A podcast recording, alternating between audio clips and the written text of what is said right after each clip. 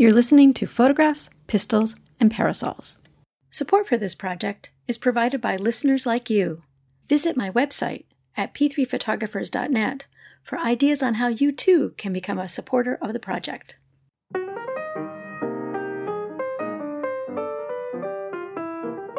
Welcome to Photographs, Pistols, and Parasols, the podcast where we celebrate early women artisan photographers. I'm your host, Lee McIntyre. In today's episode, I want to introduce you to the incredible story of a photographer named Mrs. Sarah Luce Larimer. For more information about any of the women discussed in today's episode, visit my website at p3photographers.net. That's letter P, number 3, photographers.net. Hi, everybody. Welcome to Photographs, Pistols, and Parasols. I'm your host, Lee McIntyre. As I mentioned at the end of the last episode, today we're going to be discussing the life and adventures of a woman named Sarah Luce Larimer. Now, Sarah was the older sister of Frank Luce Albright, who was the subject of the last episode. Sarah was one of the oldest children of Jonathan and Sarah Luce, born in 1836. And by the age of 20, Sarah was already married to a man named William Larimer. By the late 1850s, the Larimers moved to Iowa, and then they later settle in Iola, Kansas, where Mrs. Larimer runs a photography gallery in the early 1860s. Sarah's husband, William, was originally a farmer, but when war breaks out, he serves as lieutenant in the Kansas Regiment. He's later discharged for medical reasons, and that happens before 1864. So then, in May of 1864, William and Sarah take their eight year old son, Frank, and head west to try building a new life in the West. Now, skipping ahead a couple years to 1866, we find both William and Sarah running a photography gallery in Julesburg, Colorado. A couple years later, they've moved to a place called Sherman Station in Wyoming, which is really just a small stop, a whistle stop, if you would, between Cheyenne and Laramie, Wyoming on the railroad. While they're in Sherman Station, Sarah is running several businesses, including a photography gallery and a general store, and also a wood cutting business. Now, you might recall that when I talked about Frank Albright last time, in 1870, Sarah and William Larimer are living in Wyoming, and that's where Sarah's mother and two of her younger sisters, including Frank, are li- living. Since Sarah has been a photographer at this point for several years, starting back to the 1860s in Kansas, perhaps Frank Luce opens her gallery back in Kansas because she's learned photography from her older sister Sarah while they're living in Wyoming. I don't have any direct evidence that that happened, but it seems plausible that that could have been the case. In any event, the Larimers stay in Wyoming just a couple more years before they move back to Kansas themselves in 1874. In Kansas, Mrs. Larimer opens yet another studio, first in Longton, Kansas, and then she's operating a studio in Humboldt, Kansas. Although there was that brief mention of William Larimer also doing photography in Colorado there for a year or so, it's really Mrs. Larimer who's running the businesses, including the photography galleries. She's only partnered with her husband for that short period of time there in Colorado.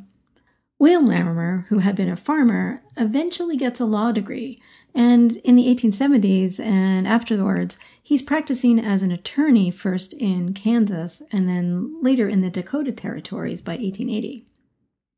Interestingly, Mrs. Larimer is living in Humboldt, Kansas in 1880 with her son Frank, who's now in his early 20s, but William is living in the Dakota Territories, where I said he's a lawyer. But both Sarah and William still list themselves as married, so maybe this was just some sort of 19th century long distance relationship. I mean, certainly they seem to be on amicable terms throughout their lives, even when they aren't living together. And actually, when William dies in 1895, he leaves most of his estate to Sarah. But I'm getting a little ahead of myself. Back in Humboldt, Kansas, in the late 1870s and early 1880s, Mrs. Larimer's photograph rooms on Bridge Street is really a thriving business. She's very popular in town, and she appears in the social notices quite frequently. She's also got ads in the newspaper, too, of course, just like all the other women photographic entrepreneurs that we meet here on the podcast. Mrs. Larimer opens her studio in Humboldt, as I said, in 1874, and it's a huge success for the next 11 years. Oh, just a quick aside. My husband Chris recently has been doing some genealogy detective work on his father's side of the family. As it turns out, Chris's great great grandmother Addie, who was widowed in 1870 and raising four young children all on her own, actually moves to Humboldt, Kansas with her mother and her extended family in 1875. Mrs. Gale, as Grandma Addie was then called, appears in social notices from time to time and clearly moves in the same circles as Mrs. Larimer. I think it's definitely plausible that Grandma Addie had visited Mrs. Larimer's studios. Certainly, she knew Mrs. Larimer, and I would be surprised if Grandma Addie didn't have at least one photo of her kids taken at Mrs. Larimer's. But I digress. Getting back to Sarah Larimer, in 1885, she decides to close up that store in Humboldt, Kansas. She puts a notice in early July of 1885 saying that her studio will be closing on July 20th and that people should come in soon if they want one last photograph taken by Mrs. Larimer. People in town are very sorry to see her go, particularly someone in the Interstate newspaper in Humboldt, which publishes quite the tribute to her. Let me just read you this tribute uh, or farewell notice published in the Interstate newspaper in Humboldt, Kansas on July 9th, 1885. It reads Mrs. Larimer has sold her gallery in the city and retires from business and society here on the 20th of this month. Given to literary work, she has written several books, in her life of temperance, she has also taken prohibition as her guide. She has lived here for many years and amassed quite a fortune. We extend to her our best wishes for her welfare, whatever her lot may be cast, and if she has made any mistakes in life, that she may consider them her helps and not her hindrances.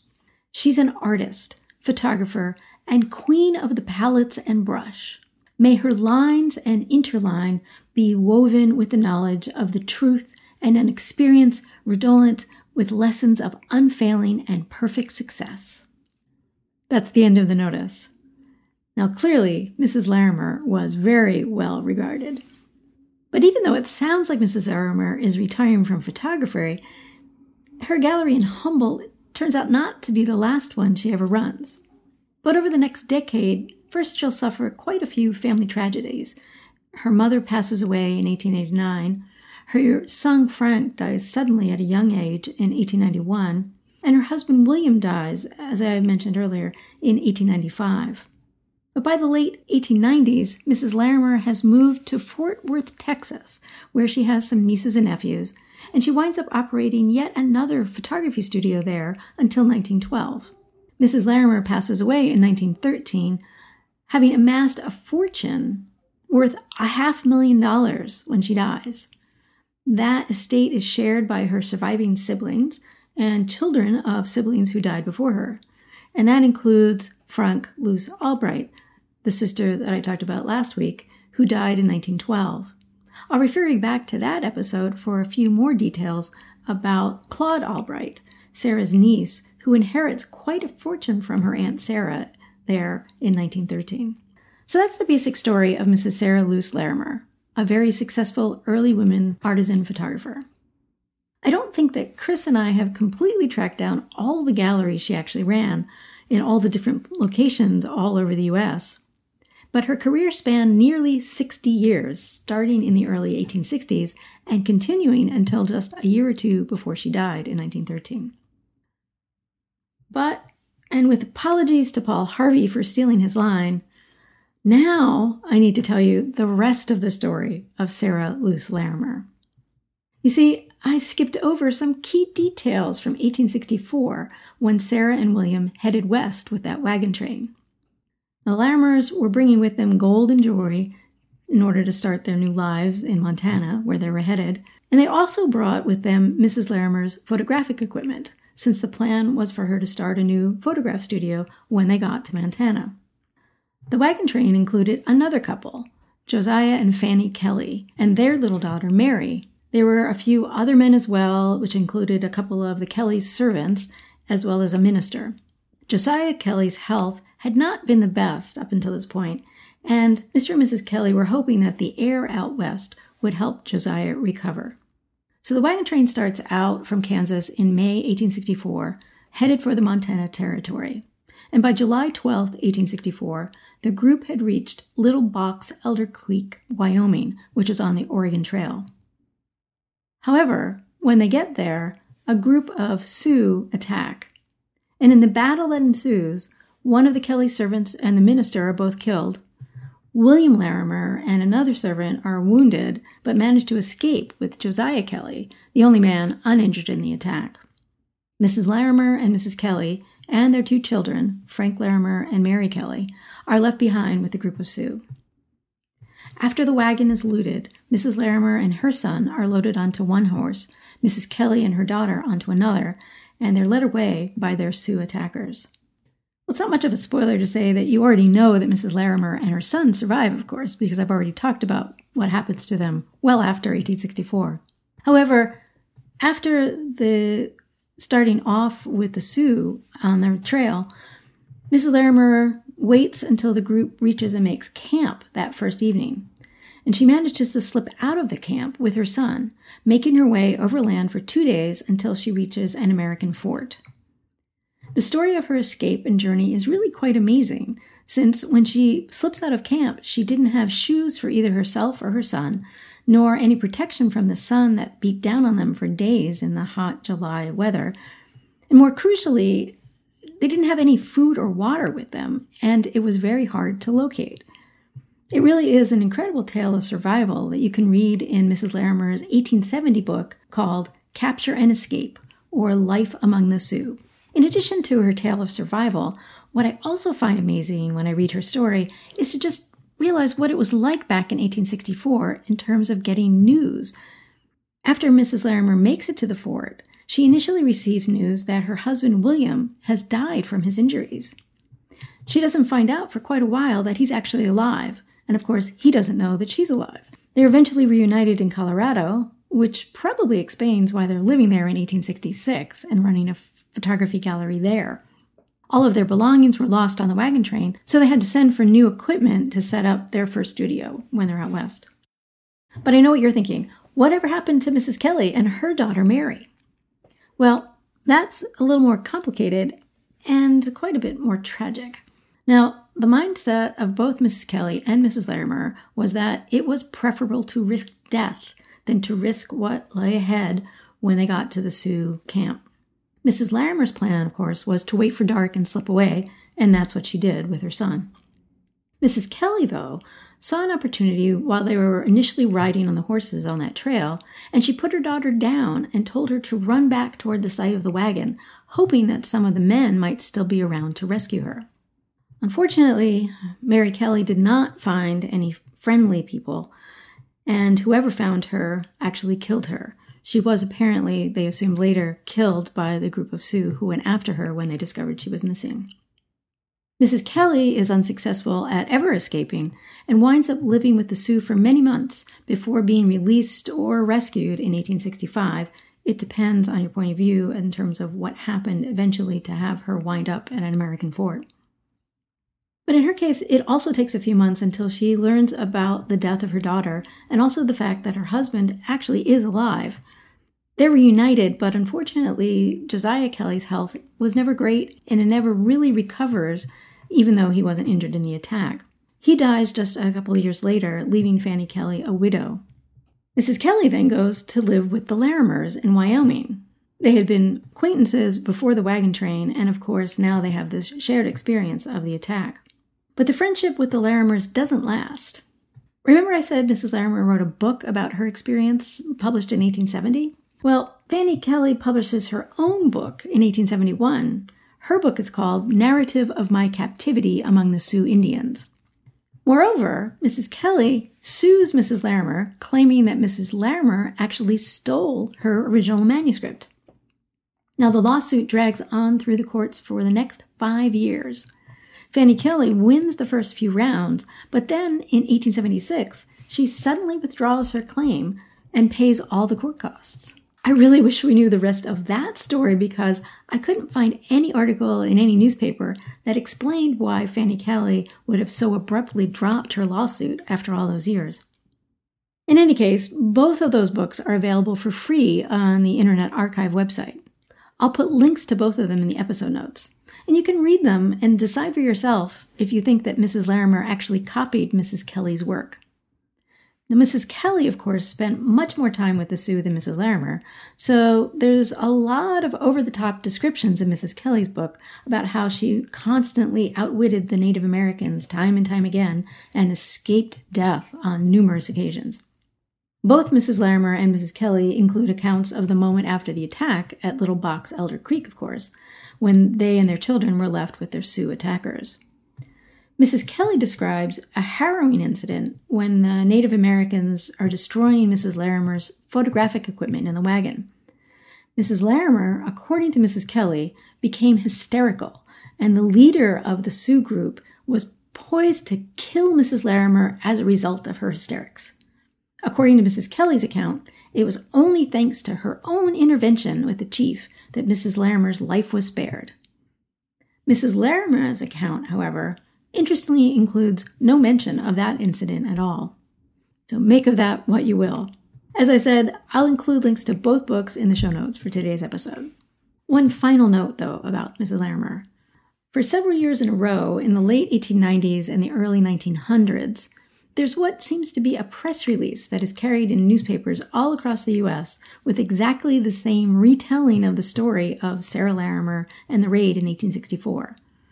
With the curious line that Mrs. Larimer is now on her, quote, annual pilgrimage to Washington, D.C. to meet with the Bureau of Indian Affairs. Both Mrs. Larimer and Mrs. Kelly sued the federal government to get reparations for all of their possessions that were lost in the raid. They also leveraged the fact that they provided the Army with information on the location of the Sioux, which helped the Army in other ways. Both Mrs. Larimer and Mrs. Kelly were awarded money as a result, but the government took a rather long time in actually paying them. Mrs. Larimer doesn't seem to have gotten most of it until the early 1900s, so maybe that's what all of those, quote, pilgrimages were all about. In any case, Mrs. Larimer's book today is not nearly as well known as Mrs. Kelly's, but then again, Mrs. Kelly's story was a little bit more dramatic. She lived with the Sioux for many months, not just a day like Mrs. Larimer. And of course, Mrs. Kelly's daughter sadly had a tragic fate.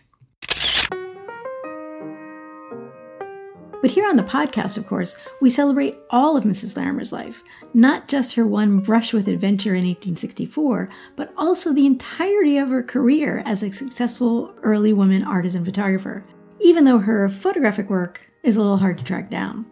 However, my husband and I have found one example of her work, a carte de visite small size photo from her studio in Humboldt, Kansas. We still hold out hope for one day finding a photo taken at Mrs. Larimer's photograph rooms of my husband's great great grandma Addie. Now that would be something to find.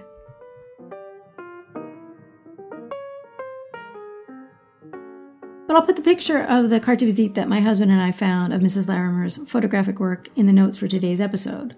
You'll find that, as always, on the website at p3photographers.net. That's letter P, number 3, photographers.net. And I'll put those links to Mrs. Larimer's and Mrs. Kelly's books that are available on the Internet Archive website. As I said, they're freely available and offered in multiple digital formats.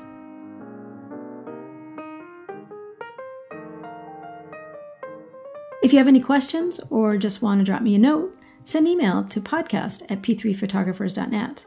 And remember, you can follow Photographs, Pistols, and Parasols on Facebook at facebook.com slash p3photographers. Well, that's it for today. Thanks for stopping by. Until next time, I'm Lee, and this is Photographs, Pistols, and Parasols.